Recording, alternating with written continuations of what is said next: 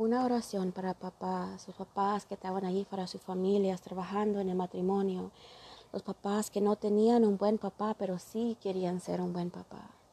Para los papás que nunca estaban allí en el pasado, pero ya sí están allí. Una oración para los papás que hasta los hijos mismos los abandonaron una oración para los papás divorciados que todavía están en la vida de sus hijos. Y papás de niños adoptados y padrastros que siempre quieren estar en la vida de sus hijos. Para esos que perdieron un hijo, para esos que no tienen hijo pero quieren, para esos que no tienen papás pero alguien en su vida era como papá para ellos y los guiaba, para esos que van a ser papá pronto, para esos que tienen un hijo que se murió por favor, Dios, dale la fuerza, sabiduría y guía a estos hombres en nuestras vidas. En el nombre de Jesús. Amén.